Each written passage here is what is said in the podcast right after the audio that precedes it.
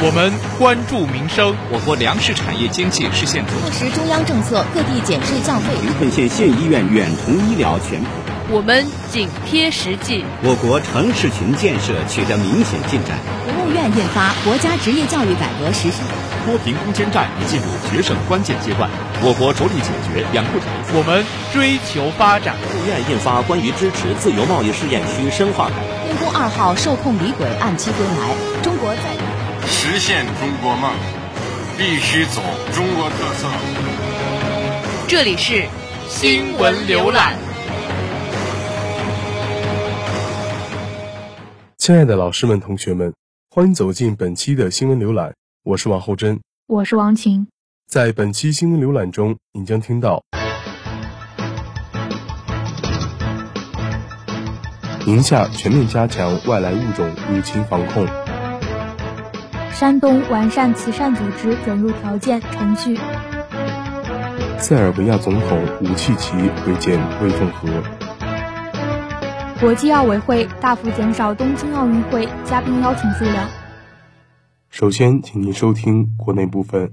宁夏全面加强外来物种入侵防控。新华社三月二十七日电，根据宁夏农业农村厅、自然资源厅等五部门日前联合印发的《宁夏加强外来物种入侵防控工作方案》，宁夏将在农田、渔业水域、森林、草原、湿地等多区域启动外来入侵物种普查，通过三年左右时间。摸清外来入侵物种的种类、数量、分布范围、危害程度等情况，并依法严格对外来物种引入审批，强化引入后使用管理，加大对未经批准擅自引进、释放或者丢弃外来物种行为的打击力度。此外，宁夏还将加强科技攻关，加强外来物种入侵防控基础研究和关键技术研发，集成示范作用。完善相关政策法规和防控管理体制，建立外来物种入侵防控国际协调机制，并探索建立跨行政区域外来物种入侵防控联动协作机制。山东完善慈善组织准入条件程序。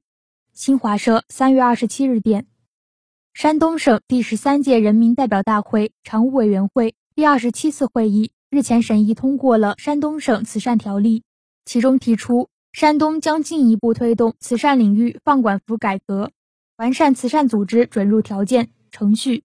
山东明确，在办理社会组织设立登记时，符合条件的可同步登记为慈善组织，为申请人提供简化手续，缩短审批时限等便利，推动民政、财政、税务等有关部门实现信息共享，为慈善组织依法获取非营利性组织免税资格。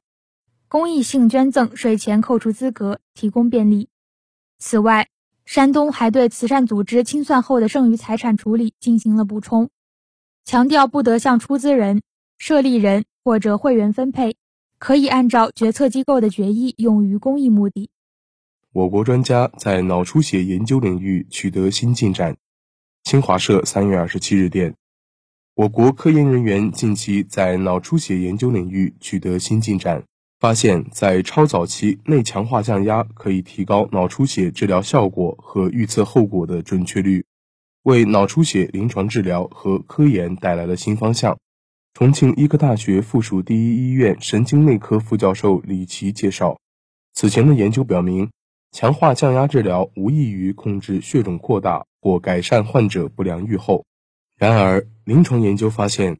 大多数血肿扩大发生于症状出现二至三小时内，而不是传统认为的二十四小时。针对这一发现，李琦来到哈佛大学，对脑出血患者不同降压方案进行反复比较，提出脑出血抗血肿扩大治疗时间窗的概念。发现，在超早期内强化降压可降低血肿扩大风险，并有助于预测病情严重程度。南京出台计划面向全球招引人才。新华社三月二十七日电，南京市二十六日对外发布紫金山英才计划、紫金山英才卡、紫金山英才智慧云平台，“十四五”期间面向全球招引人才。根据计划，南京市将于“十四五”期间重点集聚一百个顶尖人才，培育一千名创新型企业家，引进三千名高层次创新创业人才，累计引进创业就业海外留学人才超八万名，推动青年大学生创业企业突破十万家。另外，南京市还启动紫金山英才智慧云平台，面向全球开放服务，涵盖了人才评价评估。人才服务直达、计划项目申报、政策资讯推送、人才环境研判等五大功能。汪洋主持召开全国政协主席会议。新华社三月二十七日电，政协第十三届全国委员会第五十三次主席会议二十六日下午在京召开，中共中央政治局常委、全国政协委员汪洋主持会议并讲话。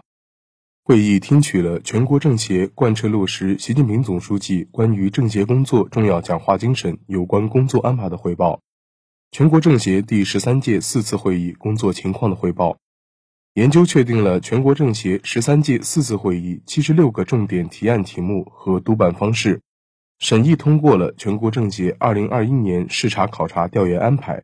汪洋强调，提案工作是人民政协一项基础性、全局性。经常性工作，今年政协提案内容紧扣“十四五”开局之年，党和国家重点任务，提出许多建设性的意见建议，做好提案办理工作意义重大。古方换新颜，抗疫再添中药利器。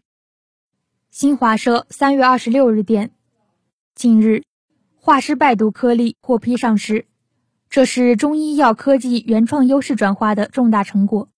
是对中医药的守正、传承和创新。国家中医药管理局副局长孙达表示，以化湿败毒颗粒为代表的三方上市，是对中医药在疫情中取得临床疗效、积累科学数据的充分认可。当前中医药发展的制度体系和政策环境更加完善，中医药服务能力和特色优势进一步彰显。据介绍。化湿败毒颗粒是新冠肺炎疫情爆发以来，在武汉抗疫临床一线的首批国家中医医疗队筛选出的有效方药——化湿败毒方的成果转化，是治疗新冠肺炎有效方药的三药三方之一，被纳入国家新型冠状病毒肺炎诊疗指南。以上是国内部分新闻，稍后请您收听国际部分。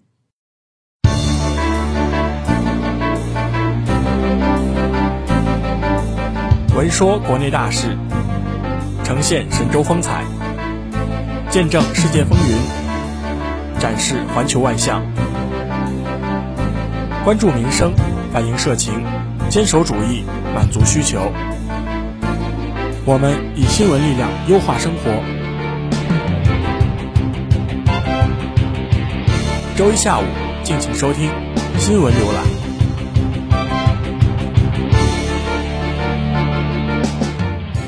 以下是国际部分。塞尔维亚总统武契奇会见魏凤和。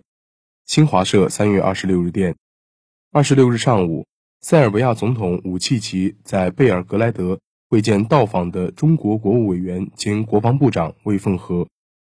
武契奇说：“塞中两国风雨同舟，命运与共，中国是塞最值得信赖的朋友。”感谢习近平主席和中国政府以及中国人民对塞尔维亚在维护国家安全、加快经济发展、冲击新冠疫情等方面的宝贵支持。塞方坚定支持中国政府在涉港、涉台、涉疆等核心利益问题上的立场，支持“一带一路”倡议。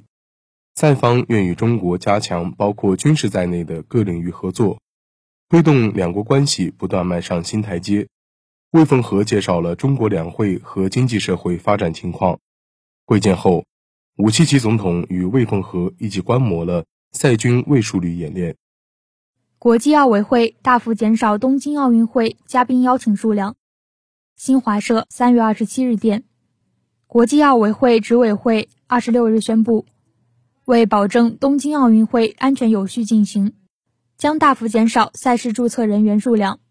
只给必要的运行团队人员进行注册，同时也将大幅减少嘉宾邀请数量。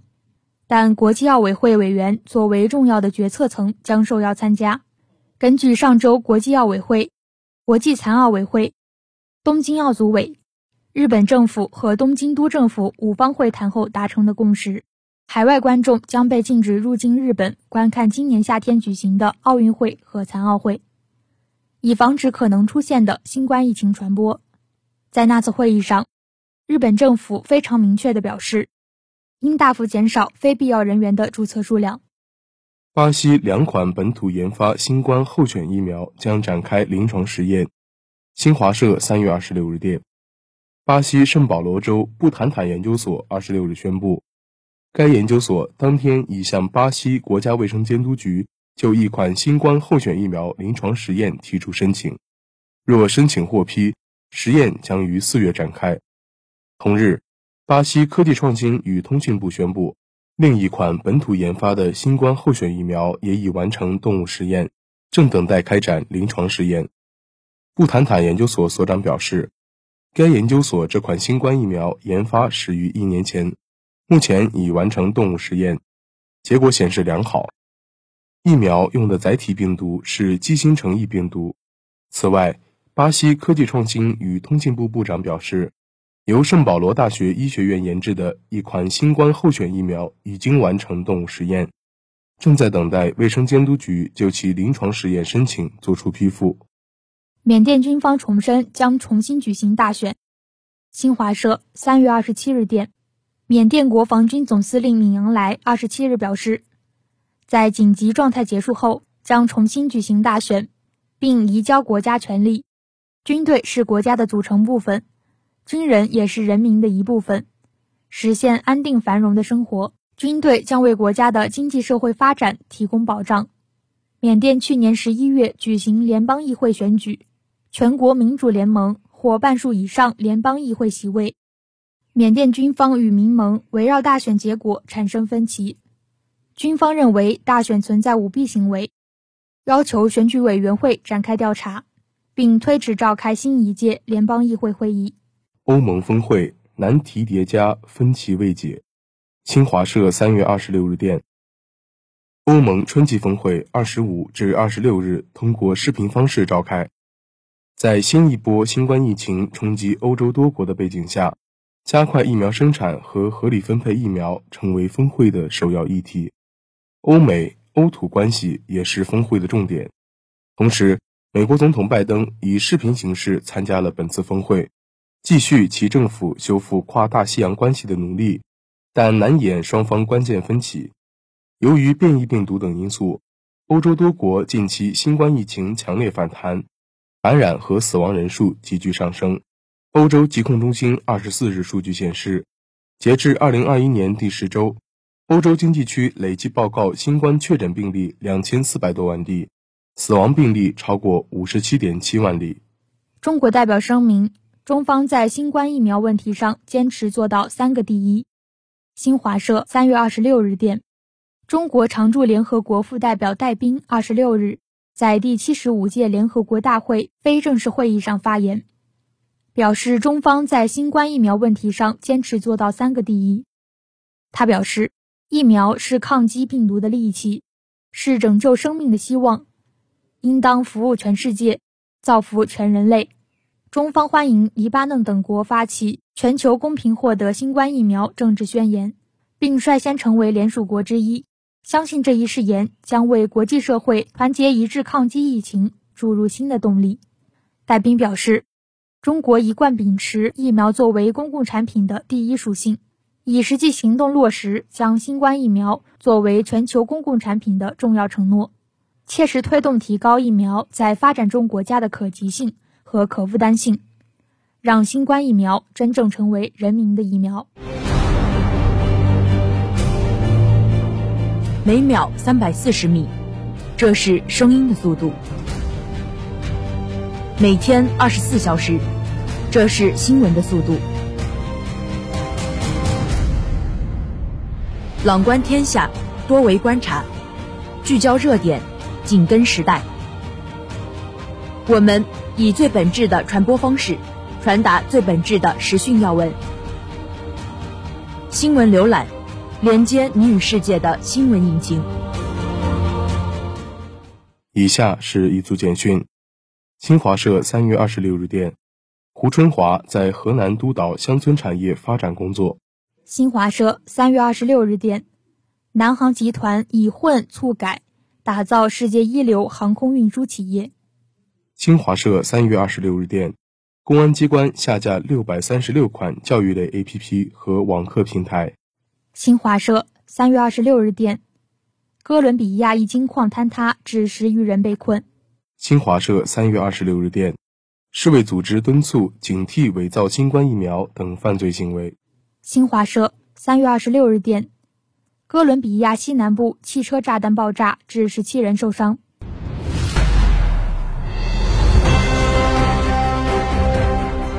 关注最权威的党政要闻，聆听最全新的高层动态。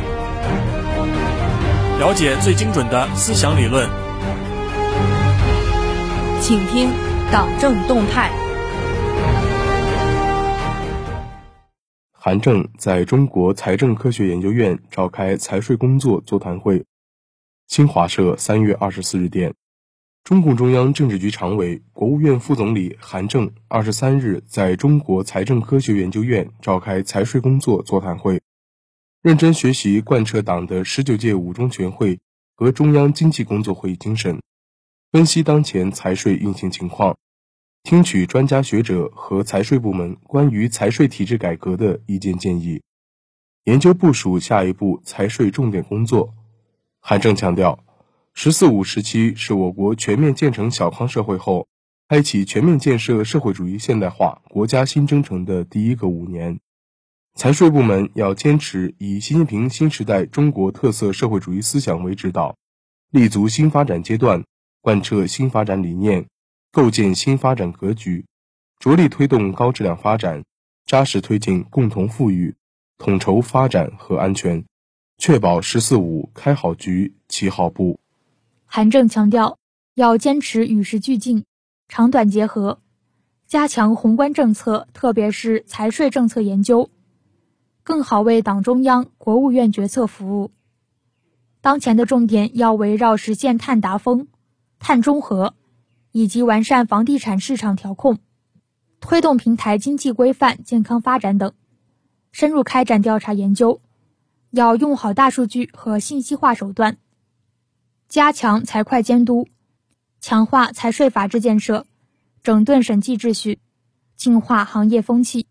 坚决依法查处财务造假，要认真开展党史学习教育，抓好财税干部队伍建设，打造一支忠诚、干净、担当的财税铁军。大千世界无奇不有，新鲜事情闻所未闻，国内国外妙趣轶事，事事都有不同看点。奇闻异事带您走进另类新闻事件。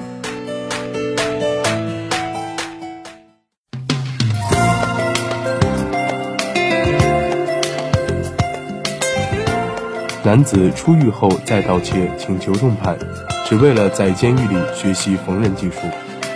近日，安徽歙县一辆车被盗窃，嫌疑人徐某某再次盗窃时，民警赶到将其抓获。徐某某交代。现在大家不带现金，只能去车里盗窃。上次关押时间太短，这次希望法院从重判处，让自己在监狱把缝纫技术学会。徐某某交代，现在大家都用微信、支付宝，出门不带现金，有些车主粗心大意忘记关门，只能去找车盗窃。徐某某还淡定从容地说，之前拘押时间过短，缝纫技术都还没学好就被放出来了。此次期待被人民法院着重判处，让自身在牢房把缝纫技术学好。男子深夜驾车肇事逃逸，慌不择路，一头撞进派出所。近日，一男子驾车撞破了呼和浩特市某批发市场派出所的围栏。呼和浩特市某批发市场派出所的围栏冲进了派出所的院内。派出所门口的监控录像记录下了车辆途经的画面。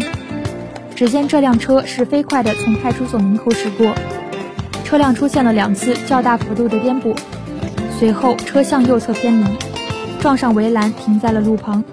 派出所的值班民警立刻跑了出来，救助驾驶员。值班民警表示，救出驾驶员时，满身酒气以及不让报警的态度，立刻引起了民警的怀疑。随后通过警工平台查询，民警发现该男子属于无证驾驶。而就在十几分钟前，附近还发生了一起交通肇事逃逸案件。据了解，当晚这名驾驶员驾车与一轿车发生了剐蹭，因涉嫌酒后驾驶，随后驾车逃逸。途中慌不择路，没成想冲进了派出所，被逮了个正着。